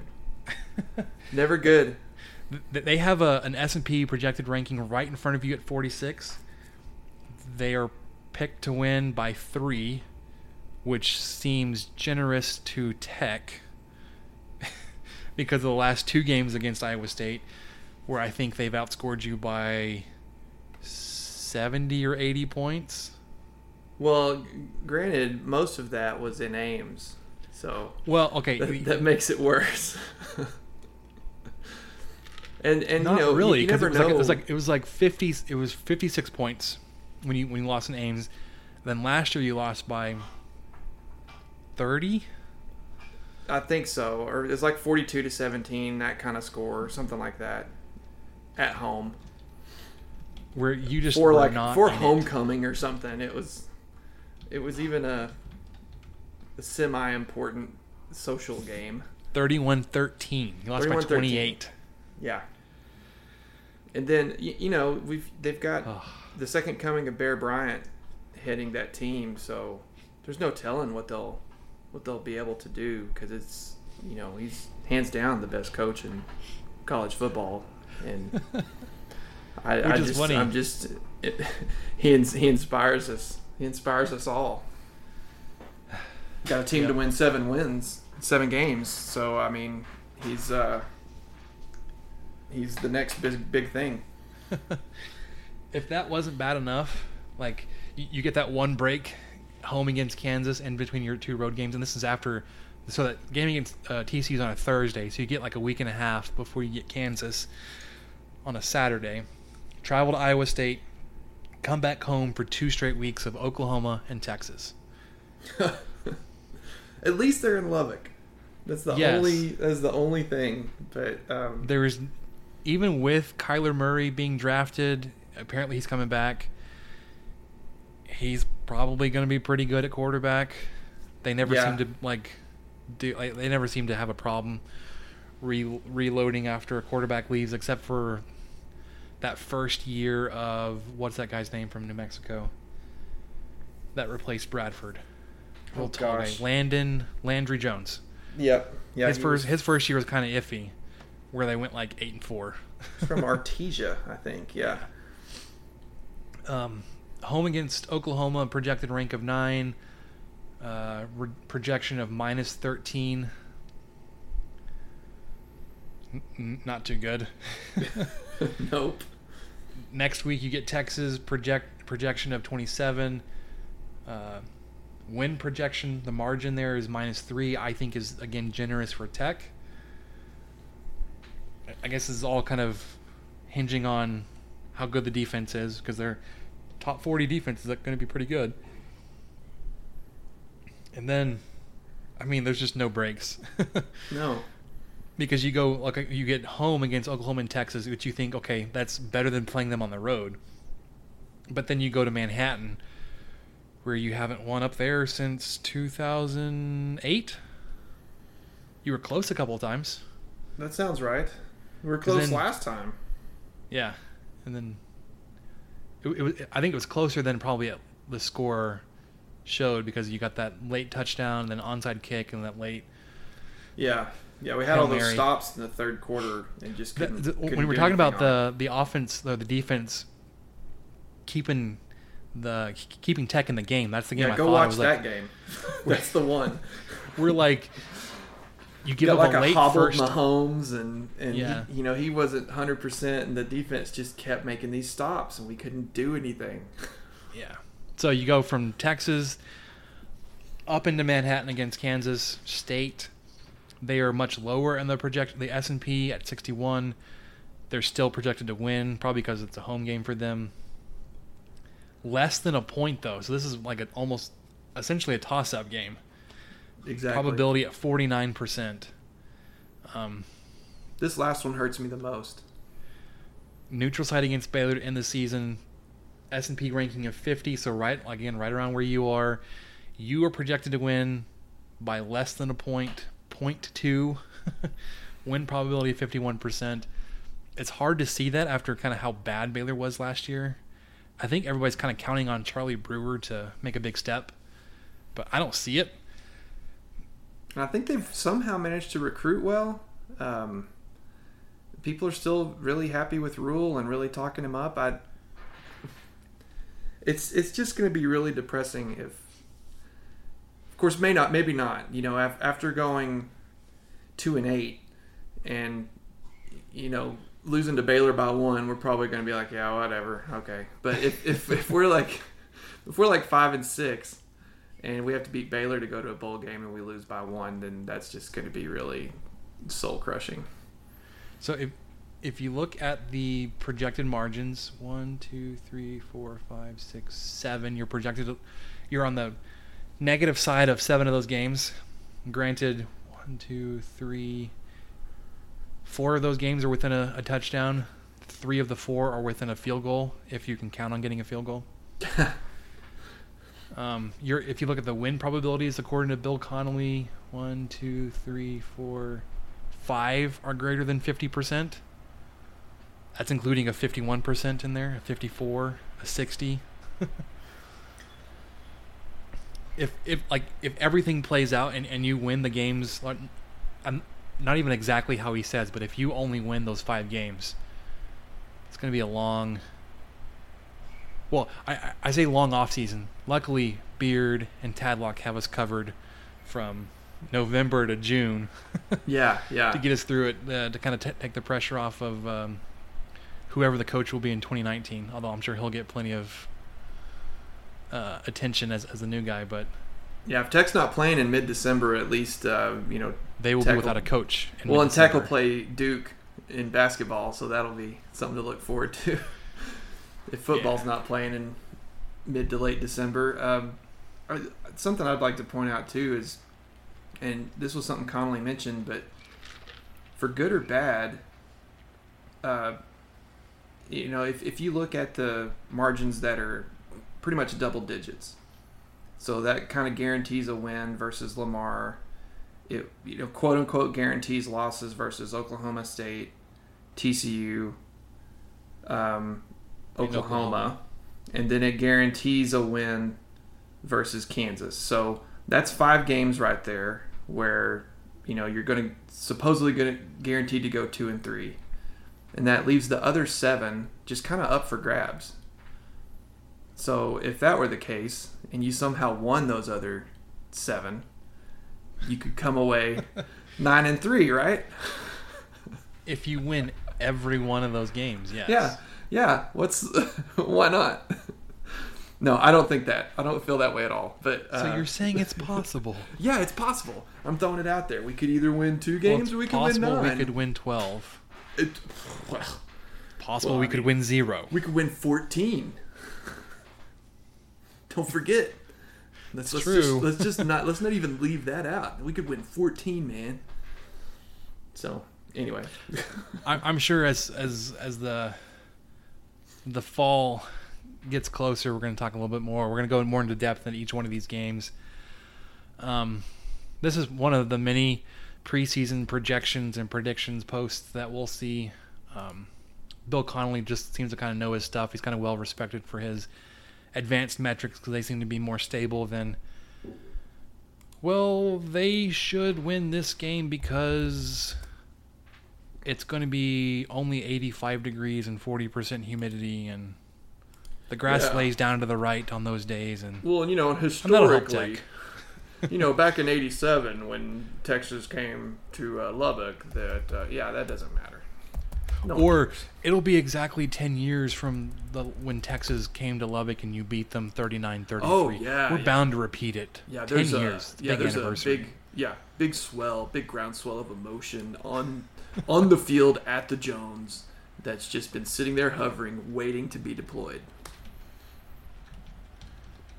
I think that's correct. Let's see. So that game in 2008 was on a it's on I a- think it was the fifth of November. I think it was the first. Was it? Ah, yeah.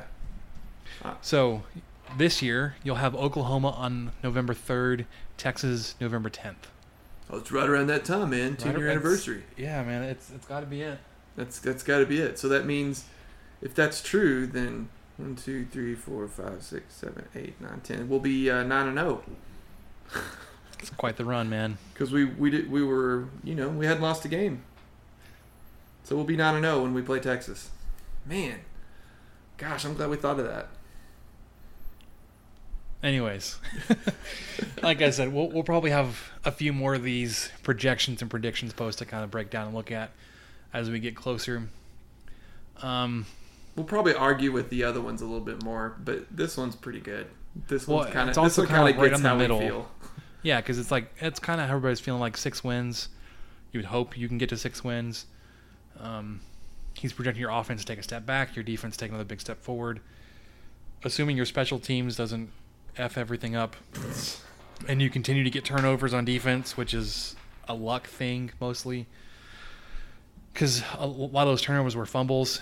Um, I mean, there were there were a handful of, of interceptions. I get that mostly from Dakota Allen Yep. and Parker, Justice Parker. Um, yeah, we'll see what else we, we what else comes out over the summer. Um, I guess we'll look forward to Big 12 media days here in about five or six weeks. Really, when fall camps start to heat up. Um, speaking of heating up, though, Oh boy, here it is. Here's the my segue. yard, my yard has been hating me. One because, of course, tall fescue is a cool season grass, not uh, not cultivated for the West Texas desert. Not for not for hundred and six. No, So what happens with, when when fescue gets stressed out in heat? What, so as opposed to Bermuda, which I don't like, Bermuda grass really thrives on the heat. It's growing like crazy in my neighborhood and looks like trash. and it's also starting to invade into my yard. So like every time I go out there to mow, I have to like rip up all the grass that's trying to grow into my yard from my neighbors. I'm about ready to start like spraying some stuff down on that. Maybe We'll put see. a curb. Can you put a curb down? How much would that cost? Just like a little. I've seen those. strip. I've seen those at some of these older houses around town. There's people that do that. That they have a they have a curb on both sides where they share a border with somebody, and I'm like, eh, it seems a little much, but if you're really trying to get some grass out of your yard, I guess it could. I Well, guess it'd work. But the problem with with Bermuda though is it grows by um, stolons. You know those things that grow on the ground, on top of the ground. Yeah, yeah. It would just go up and over that. Yeah, it would. Well, you'd have to edge it. you know it, it'd at least be a little bit more defined, but it, it definitely would go over it. So I'm, I'm, I'm definitely gonna be like chemically edging on the sides of my house house pretty soon. Anyways, in the front yard, um, where everybody sees it, it's actually really thick and nice. There is a spot that goes horizontal, like if you're looking at the house straight on, a spot that goes horizontally across in the middle where I don't think the sprinklers are reaching very well, and I haven't figured out how to do it. That is starting to get stressed out a little bit because if you're familiar with fescue, it's kind of a broadleaf grass when it's healthy much more much more broad than Bermuda. But when it's heat and drought stressed, the the roots and the crown of the plant, like real close to the ground, pull all the water from the the blade of the grass. They pull it back down to protect it. So the grass you see shrivels up, and what happens is it kind of rolls in on itself and what's called needling. So if you if you have if you have a fescue yard and you go out and your grass is all of a sudden not flat and soft but real sharp and pokey, it needs some water. This has been a very good vocabulary lesson, and we're, and we're not even done yet. needling. If your fescue yard needles. So I've been watering like crazy. I've been hand watering. Um, I've also been adjusting my sprinkler system to help encourage the roots to grow deeper. So I'm watering less frequently. I'm watering every other day now. What? And the, the probably the worst time of year to try to do this. I'm watering four days a week, once a day. So I, I like really cut it back. The grass is doing pretty well, except for that one spot, and the backyard is just trash. I'm gonna, I don't know what I'm gonna do back there. I'm less worried about it because nobody else sees it. No, I agree, and, and you can you can ignore it because it's not something you see when you pull up in the driveway too. Yeah. But the Saturday, Saturday morning on my birthday, I spent probably two hours in my front and side yard that you can see pulling weed. So the front and side yards are fairly weed free. Though there are still some coming back in, but I do have some weed killer en route. Had to go with like a, uh commercial uh, herbicide supplier company. I'm excited about the getting the, the big boy stuff, not something from Walmart that's watered down. Do you need like a license for this, or are you just Maybe. is this off of is this off the black market somewhere? Did you did you get on the dark web? Yeah, I did. No, I'm just kidding. It all, it all comes back to cryptocurrency. We're back to square one. back to square one. I know. Um, so I'm gonna use that stuff and like really go heavy in the backyard, try to reclaim it. Um, because as a cool season grass that fescue is, the best time to really be pushing it to be growing and everything is is in the fall actually, because you've got more time for it to cool off and for it to be growing. So planting in the spring, while it was a good idea to hold down the dirt in my yard, not the best time to grow. So as good a results I have from doing it at the wrong time of year, I'm excited to kind of finish off some of my bare spots this fall.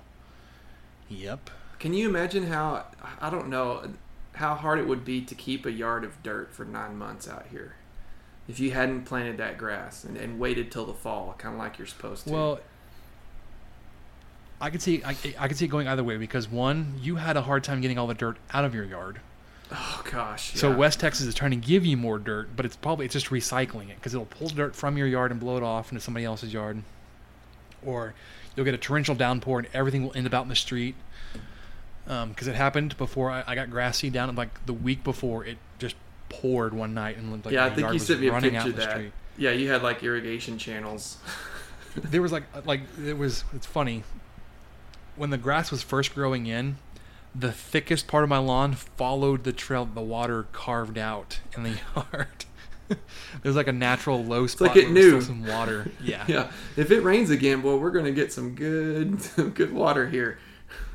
So on the schedule, probably uh, end of August, September, I'm gonna actually hire somebody to come out and aerate my yard because I don't want to. Uh, you, you can rent those machines. I heard they're like they're fairly difficult to work with. I'm gonna hire a professional to do that, and then obviously reseed and really go after the weeds and everything because.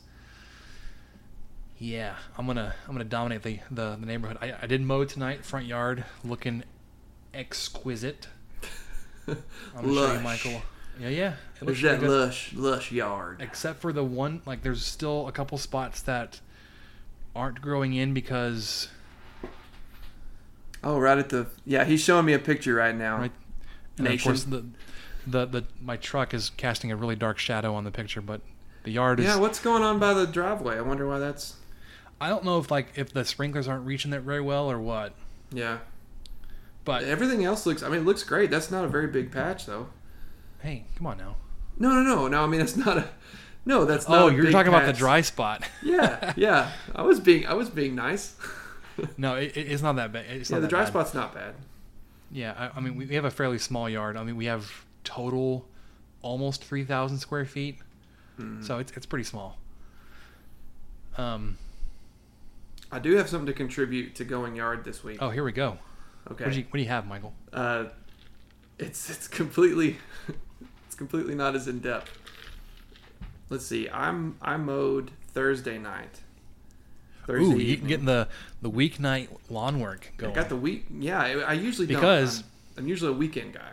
Well, as as the summer is the growing season for Bermuda, if you cut it right, which is supposed to be really low, because Bermuda loves the heat and it loves to be cut low. Um, if you're if, you're watering and you're cutting low, you should be cutting Bermuda like every three or four days. Yeah, I don't do that. Um, I mow every two weeks, maybe. Um, That's bad. You should at least every week. It's fine. It's fine. Um, And as long as you're also not mowing really high, because like Bermuda, if you let it get like real long and don't mow it for like, it'll get real, it'll get tall, but it gets real thin too. It's really Yeah. ugly. No, I usually don't. Mine doesn't tend to get. It kind of just quits at a certain point, and so usually I mow. Really, uh, about every two weeks, just because it's so hot, and I'm so busy and have other things going. Well, and Bermuda, like it'll it'll grow up to a certain height, and then it'll it'll produce all those seed heads. Yeah, So your, your your lawn will go from green to white because all the seed heads are on top. yeah. That's kind of where that's kind of where I get to, and then and then I That's wait a few more days, and I'm like, I guess I should mow. but that wasn't I what I was going to talk about. Well, no, I was. I, I, I will say there were a few seed heads in my yard because it had been so long since I mowed. Go on. No, seed heads are good, right? Because it reseeds the yard and you water it. And anyway, um, the reason I, I was all I was going to contribute was this, and it sounds like a tangent because it kind of is. Uh, usually when I mow, I, it's it's during it's usually in the morning or you know mid after or late afternoon or something, so the sun's out pretty good. And so me being a very bald man with a shaved head, I wear a uh, you know, like a sun hat. Like it's a Panama Jack one uh, that I found on sale somewhere. Anyway, so with this being like I didn't start till after s- close to eight. I didn't start till seven thirty ish, and the sun was about down. So I just wore a cap for the first time in forever to mow the lawn. So I I grew up. My dad was a world class class like Hall of Fame sweater we he would you know it happens there was so many times that he would he wore a cap that was his thing was was a cap. And there were so many times that he would sweat so much that it would it would drip off his bill. Oh, that's like a it would lot. it would completely soak the bill and drip off of it. And i always thought that was so crazy. And you know maybe once or twice in my life it had happened before. And usually it was like extraordinary circumstances but anyway for whatever reason on this nice cool uh, thursday evening in lubbock i wore a cap and i completely sweated out the bill to where when i was at, at i was at the end of it i didn't even know i'd done it i was at the end of the uh, mowing and stuff, and I was messing with my phone to because I had a podcast going. I wanted to turn it off, so I was looking down, and it just started dripping on my phone. I was like, "Oh man!" I, it's like I don't, I didn't even feel like I sweated that much, but uh, I discovered that I too have that ability now, and I don't know if it's just being being a dad that that just kind of. I, I already was. I, I probably wasn't Hall of Fame sweater, but I was in the you know I was in the top top fifty. Um, but I was already there because Dad always called it the curse. He's like, "Son, I'm afraid you've got the curse," and and he's right. I totally do, but I still wasn't. Um, I wasn't expecting to lean down and then just see drops coming off of my cap. so that was it. That was uh, that was my going yard story of the week. Very nice, very nice. I will encourage you to mow more often than once every two weeks Uh, yeah, you Even as know, I'll try. like- I'll try. because it responds really well to cutting more often. It'll, It does. It, And it'll I- get thicker, which is that, good. That could be why the guy's yard across the street looks so well because they have they're the people that they show up and they, you know, there's like a three or four person team and they're gone while I'm home for lunch.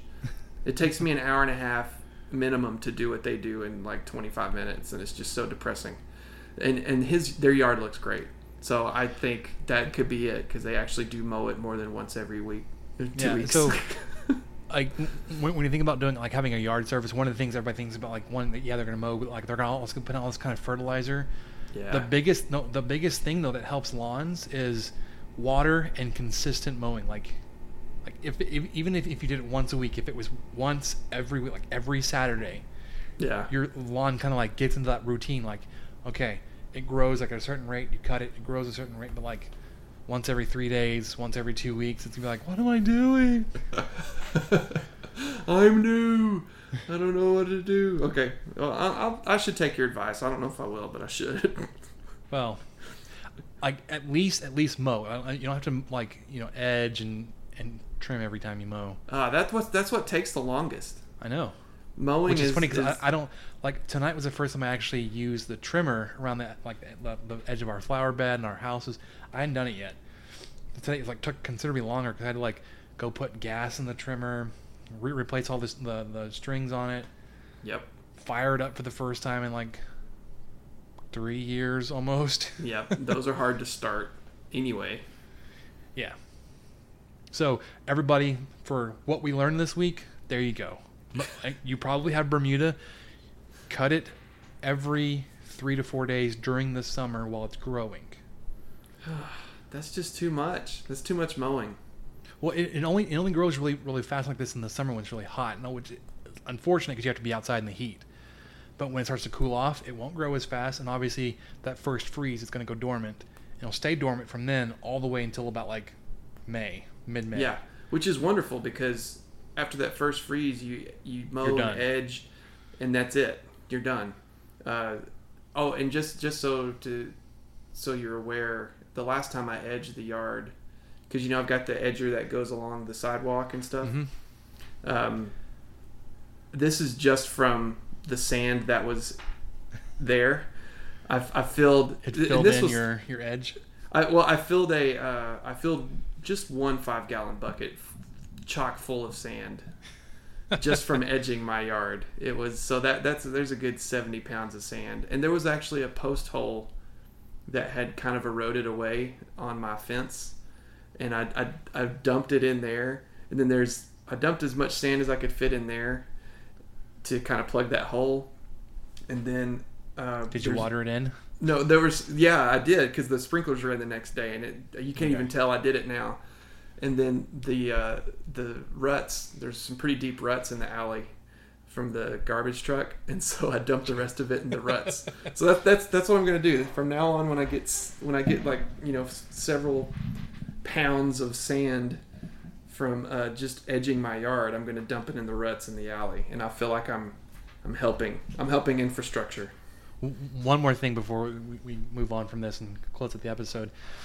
I hadn't noticed this until my wife took out the trash when I was in Dallas last week. The little bit of strip of land that technically ours, but I didn't plant any grass back there because I'm not going to mow in the alley. Right. We have weeds in the alley nearly the height of the fence. You've got you got to be kidding. like she, she told me about this because she couldn't get the gate open to, to take the trash out. I was like, no, that's not true. Drove by the night when we went to go pick up our mail because of course we don't have a mailbox at our house. We have like a community mailbox, 14 miles away. Not really that far. Another point I want to bring up is on Facebook. Anyways, I saw it. I was like, wow, that's a lot of weeds. I'm like probably gonna go buy some Roundup and just Yeah, that's what I do. That's my last like house. there's I no the point in like in, in, in trying to cut it down with a mower or the weed eater. I'm not gonna pull it. I'm not trying to preserve any grass back there, so I'm just gonna just gonna drown it in Roundup. Like you all suck. Die. Yeah, at, at the most, I would um, I would at least I would chop it down when because my back alley at the old house got it would get really bad, and, it was it was the same way because I got to where I was taking the trash out at night, and you know I have to go do that here in a few minutes. So yeah, you know it's it's dark it. and you get out there and you're like, man, it seems kind of tall, and then one day you go out there during the day and you're just almost embarrassed, like oh my gosh. So I have taken a garden hoe out there and then raked it up just because there was so much. that's too much effort, man. It, it, it is it is a lot of effort, but I got I got a citation once at the old house. And it was so ridiculous. I took pictures of it. I was ready to fight it and all this other stuff, but they didn't actually ask money from me. They just, you know, it was like a warning. Because my weeds were they yeah, there were some weeds, but they were not anyway, you know, anything above nine inches they can give you a citation for. Well, I think I had a couple of weeds eleven inches. I've, I've So- got a few like five or six feet. Yeah, I know, and that would I'll take a happen picture for you sometimes. when I go take the trash out. Yeah, I would like to the other thing, uh, which I think has probably helped me not get a citation at this point, is our gauges for everything, except for I think water, are on the side of the house in the front. It's like nobody's Okay. from the city's going back there except for trash, and I think they have to read the water meter back there. So Yeah. I'm surprised they could still get to it if it's really that tall. But, anyways, one more thing. I, I thought about this when I was talking about it. Uh, talking about something else. I got a letter this week. I don't know if you and I are friends on Facebook, Michael, but I, I commented s- about it I saw a post, but I didn't get to dive into it. So what, what's it was going a little bit, little bit long. So I was, I was on a, I was on a soapbox. When we bought the house, they, they they told us, hey, we have plans to kind of put the the neighborhood into a public improvement district. It'll raise your taxes just a little bit, help us build some parks, and really kind of finish out the neighborhood. I was like, great, whatever, that sounds fine. Um, we got the letter that said, hey, we're proposing this public improvement district for your neighborhood. Here's the boundaries. Here's what we're going to do. On the backside of the letter, they had a balance sheet and said, here's what we're planning on doing, and here's how much it's going to cost. It was like somewhere around $200,000. I don't know enough about parks and everything to say if that's true, true it's going to cost. I'm like, whatever, that's fine.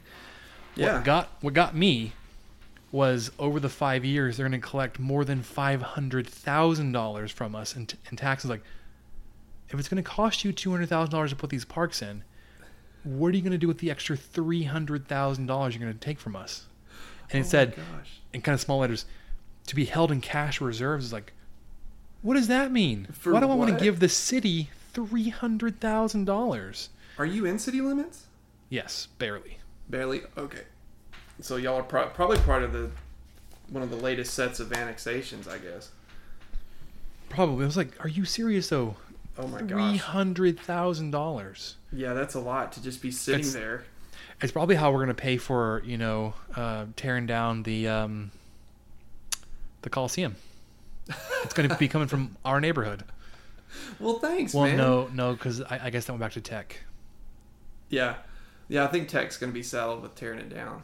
Shoot, But th- they would take maybe it'll go back into the maybe it'll go back into the city building that they're doing or that building they gutted downtown that looks like trash. You can just yeah, like see right Tower. through it. Yeah, It's you can see go right back through to it right now. Citizens Tower, yeah. Well, they're gonna get three hundred thousand dollars from us, poor saps, and so they have a public meeting for this on Thursday. I was like, crap, I'm not gonna be, I'm not gonna be here because we're going back to Dallas on Wednesday night, tomorrow night.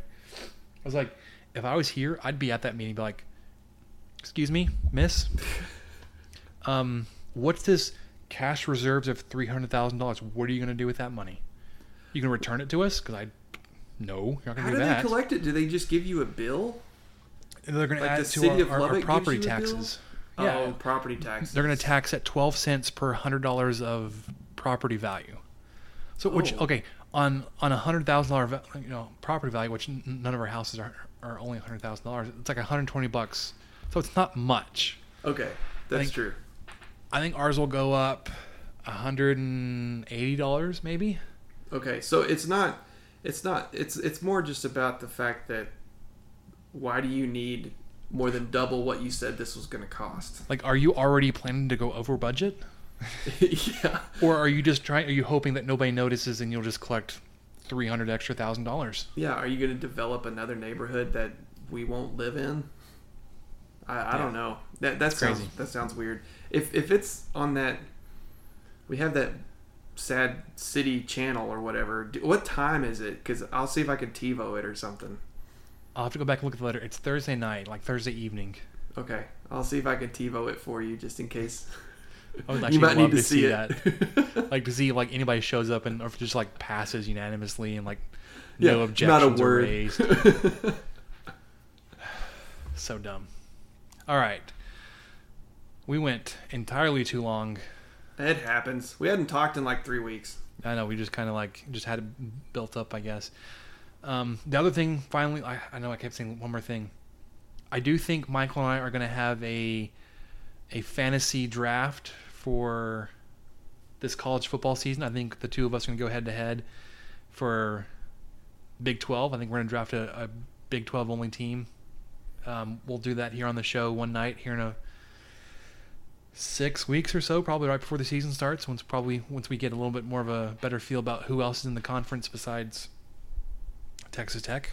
And who's still on the team?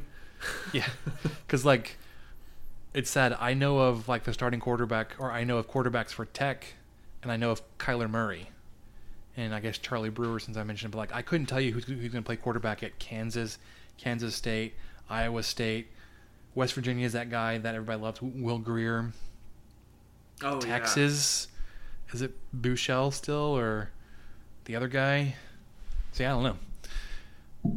TCU, Sean Robertson. See, I don't, I, I can't even. Okay, that's quarterback though. But like we would, we would also draft running backs and receivers and pick our, our defenses. It's gonna be good. We'll, we'll have Yeah. that. We'll have a, a fantasy draft on the show. I think a good time to pick that. up. We'll be able to follow that throughout the season, see how we do. Um, and then obviously go into some preseason projections for the games and break that down a little bit more so than what we did tonight. Um, anything else you're looking forward to this the rest, the rest of this summer, Michael? Uh, well, our next episode is the 23rd episode, and we we we have something huge in the works. I'm We do. totally making that up, but we could possibly have something huge in the works for that. And I wa- I wanted to know a little bit more about. Um, you mentioned a fantasy things draft that sounded kind of intriguing that we So- might do. I, I, I kind of brought this up with the Stake in the Plains group last summer or maybe the year before because it's it's the guys that do the Solid Verbal podcast. Uh, Dan Rubenstein and Ty Hildebrandt, both with SB Nation. Um, they do a fantasy things draft where they look at certain storylines or something that happens, and you just kind of you you draft a scenario and kind of track that through the season. It's going to be a little more harder, a little more difficult to do, but we kind of threw this out a couple years ago, maybe. At the time, it was like mentions of Chip Kelly coming back to college, and um, times you see some like a student in a white lab coat for a university commercial. Um, or mentions of the strength and conditioning staff on on your team, or how many how many um, coaching analyst positions does the SEC have, or how is the new headset rule going to affect Gus Malzahn and Auburn, stuff like that. I, I So- you know, as you were saying that, I thought of one, and I'm writing it down so I don't forget it, and I'm not going to tell you what it is Okay, good. because it's a good one. So that that would possibly be a second dr- fantasy draft that we would do. It would be a fantasy things draft, and this is a straight ripoff of the Solid Verbal. So Oh yeah, that's cool. not doing anything new except for probably coming up with our own topics or whatever to draft. Um, w- the interesting that they do it, they do it at a live show. So they, they do a, pod, a weekly podcast, but they do a one annual show where they do have a live audience, like a big bar or something. They're going to do it this year in Chicago, and they haven't found a, a venue yet. But I think because you told me about that last year, I listened to that, because I'm I'm vaguely remembering these details Yep. of it, and I think the Chip Kelly one was was on that one. I Which can't remember any of them, but I remember it. this year. Yeah, and it was definitely a live, a live audience and stuff. It, it was pretty fun. So yeah, we might be able. To, we sh- we should be able to pull that off, some sort of that. I wish we could also do a live show because that, that could be pretty cool. But I don't think anybody would show up for that. I mean, it could be the two of us at like Caprock and re- we record live there, but Maybe one We of our probably have- wives would be there. we'd probably have people saying, "Shut up! I'm trying to eat." yeah. Can't hear the I can't hear the game. The Rangers are losing seven to three. I need to. hey, they, they went the like a little win streak recently. Oh, they did. They won like seven or eight games in a row, Oh, that can't be true. and then lost one, and then won like another two games. Nah, nah, that that can't No, be right. what's happening is like the talks about trading Choo and Beltre are coming up, so like they're going to do really good now. To either have Jon Daniels hold on to them longer, like oh we can we can be competitive this year. Look look how good we're doing. Hopefully, what's going to happen is it's going to drive their value up. We get more stuff when we trade them. yeah, then they're still going to be traded either way. Hope so. Anyways, lots of good stuff coming up this summer, even as we're without Tech Athletics. Um, we may or may not record next week with the holiday week. If not, everybody responsibly enjoy your Independence Day, 4th of July here in the good old US of A. Which is an old man way of saying that. and I love it. It's possibly my favorite holiday. I love it so much. We're probably so going to go to McKinney to watch the fireworks. Yeah, I'm not sure what we'll do on fireworks. We, we talked about we, we went to Wolfforth. They have one, and it's usually on like the fifth or something. They have theirs on a different day, and it's just easier to get in and out of. We've, it's pretty good too. And wasn't there issues last year with like weather, where like it got delayed and got, Yeah. like a week later it was like I guess we can do it now, and like nobody showed up. yeah, yeah, I think so. It was a Rager Dykes deal, and um, we actually went to the Randy Rogers concert. We drove up there, and then we didn't get out of the car, and then they ended up canceling it because it was lightning, and practically a haboob blew in. It was nuts. It was like a big wall of dust, and you know, it was lightning, thundering, raining, you name it, and they. And then the Randy Rogers concert got uh, postponed till December, and they had it at the Coliseum at the fairgrounds. so, yeah, nobody got their money back. I don't think. I, anyway, it was weird. Yeah. Well, like I said, we got plenty of stuff going on, we'll we'll be a little bit better keeping everybody apprised of what's happening on the on the Twitter. yeah, Um, if you haven't yet, it, I would appreciate you liking, commenting, reviewing, subscribing, all that kind of stuff on iTunes and Google. We do have a Facebook page that's pretty barren right now. I think we have 11 people following it. Thanks, family. yeah. Good job, everybody. Um, if you want to head over there, uh, we're going to definitely pick up uh, a little bit later this summer in the fall. Be a little more engaging there for for football. Getting ready because I think we'll we'll move to two two shows a week in the fall. Excited for that. New format. A little bit. We're gonna do post game shows and then our weekly preview and fantasy wrap up for that week. It'll be good. Looking forward to it. I'm excited. We- We will probably hit uh, a, a- a big landmark here in terms of downloads and listens. I think we'll hit 5,000 this week. Dang. Not bad for a little startup podcast for Texas Tech Athletics out here in the desert. Yeah, especially considering we've only spent like seven or eight grand on advertising. That's pretty good. If only that were true. I'm just kidding. We haven't spent any money. No. well, except for hosting, and that's that's good. That was more just because we wanted to have a stable platform, and we do. yep. Works well. does. Thanks, Podbean. All right. I think we've tried to like end this episode for 10 or 12 minutes now. Um, for Michael, I'm Spencer. Thanks everybody for hanging out with us on the 23 Personnel Podcast. Thank you.